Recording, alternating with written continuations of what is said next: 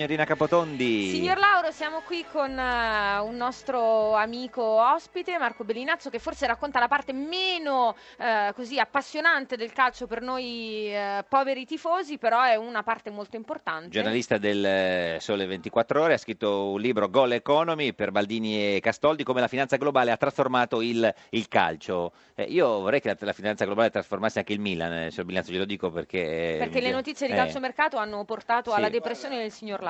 Ma devo dire anche un po' alla mia, nel senso che eh, le notizie di ieri sono andate esattamente in direzione opposta a quelle che erano i fondamentali di bilancio, i diktat della UEFA che impongono per esempio all'Inter di non spendere un tot di soldi, invece l'affare con Gobbia con 40 milioni, insomma... Cos'è sono- successo? cioè, da, da dove sono arrivati questi 40 milioni di, di Beh, eh, ci conos- sapevamo che Tovir aveva rifinanziato l'Inter con 60 milioni con un prestito perché lui Mm. gli presta i soldi e poi si fa pagare anche l'auto interesse dall'Inter. Pare. ha trovato dei fondi, dei capitali. La cosa è che si deve andare in Champions assolutamente per poter eh, rivendere il brand e rientrare nell'investimento. E Ripianare quell'investimento. O in questo momento, insomma, le squadre milanesi tornano in Champions. Ma il Milan ce l'ha i soldi o no? Eh, Ma il Milan eh, dovrebbe avere molti soldi, nel senso che è chiuso l'affare, l'affare non è ancora concluso. Io credo che il problema sia stato questo, cioè che il Milan eh, sta chiudendo la trattativa, si chiuderà entro Con fine Bichao luglio con Mr. B e soprattutto con i capitali cinesi che arriveranno Mm. da Pechino, da una banca che si chiama Citi, che, che è anche padrona della squadra del Pechino, Mm. perché nel mio libro insomma, descrivo un po' quello che sta Quindi accadendo. i ne- giocatori, adesso mi viene in mente che i giocatori che stanno eh, arrivando alla fine della carriera potranno, andaranno- potranno andare a pascolare al Pechino? Ma Sono io credo che sempre futuri? più ci andranno giocatori invece bravi.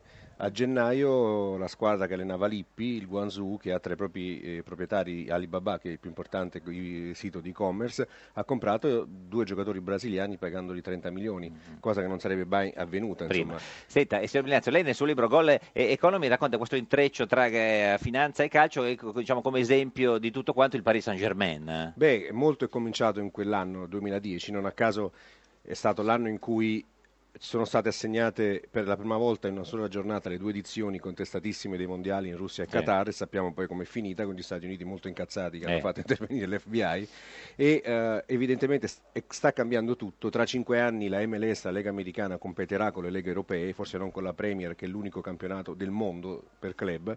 Eh, tutta questa trasformazione per il momento ci sta vedendo in una posizione di retroguardia ed è un peccato, noi siamo qui oggi a kick-off per progettare il calcio del futuro, ma in realtà dovremmo guardare al calcio di qualche anno fa, perché per esempio dieci anni fa Inter e Barcellona avevano lo stesso fatturato. Adesso oggi l'Inter fattura du- 200, il Barcellona siamo oltre ai 500. beati Senta, a che tavolo era lei qui a Kickoff? A quello degli stadi. Spettacolarità. Eh, di cosa avete parlato? Abbiamo parlato degli stadi, di come progettare i nuovi stadi, di come devono essere i nuovi stadi eh, e basterebbe copiare i migliori esempi che ci, che ci sono. Barcellona. Esattamente, Barcellona che tra l'altro appena eh, in- sta per investire 600 milioni Mm. per rifare il suo stadio, una cittadella sportiva, de- stadi accoglienti, che- stadi in cui si possa vivere Che un'esperienza possano lavorare e fatturare oltre eh, l'evento Assolutamente, partita, assolutamente, diciamo. ma non bisogna poi fermarsi sempre al concetto, oggi si parla tanto dello stadio, centro commerciale, non No. è quello, è che lo stadio deve essere sportiva attorno. dentro la città. Per esempio, quando in America vuoi comprare una squadra, ti chiedono 100 milioni e uno stadio urbano.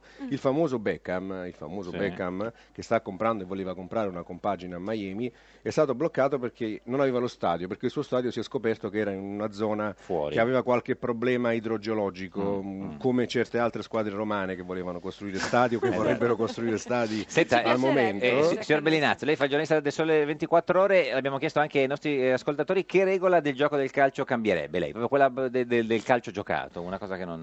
eh, Un- Ah, del calcio giocato? Ma io sen- sentivo prima Sì. ce n'erano molto interessanti. Sì. Secondo me dovreste raccoglierle e proporre alla FIGC tutte queste che, che, Facciamo sono un arrivate. kick-off Sì, anche ma, noi ma- ma lei una sua è suggestioni. così la- la- Quella che mi è più antipatica, Sì. diciamo, non so se è stata già detta, è quella dell'espulsione del portiere Forse. quando fa fallo in area. Quindi rigore, espulsione, Espulsione. Quella è stata definita da tutti gli ascoltatori Sì. una doppia penalità. Sì, sono molto banale, quindi ho detto una cosa banale.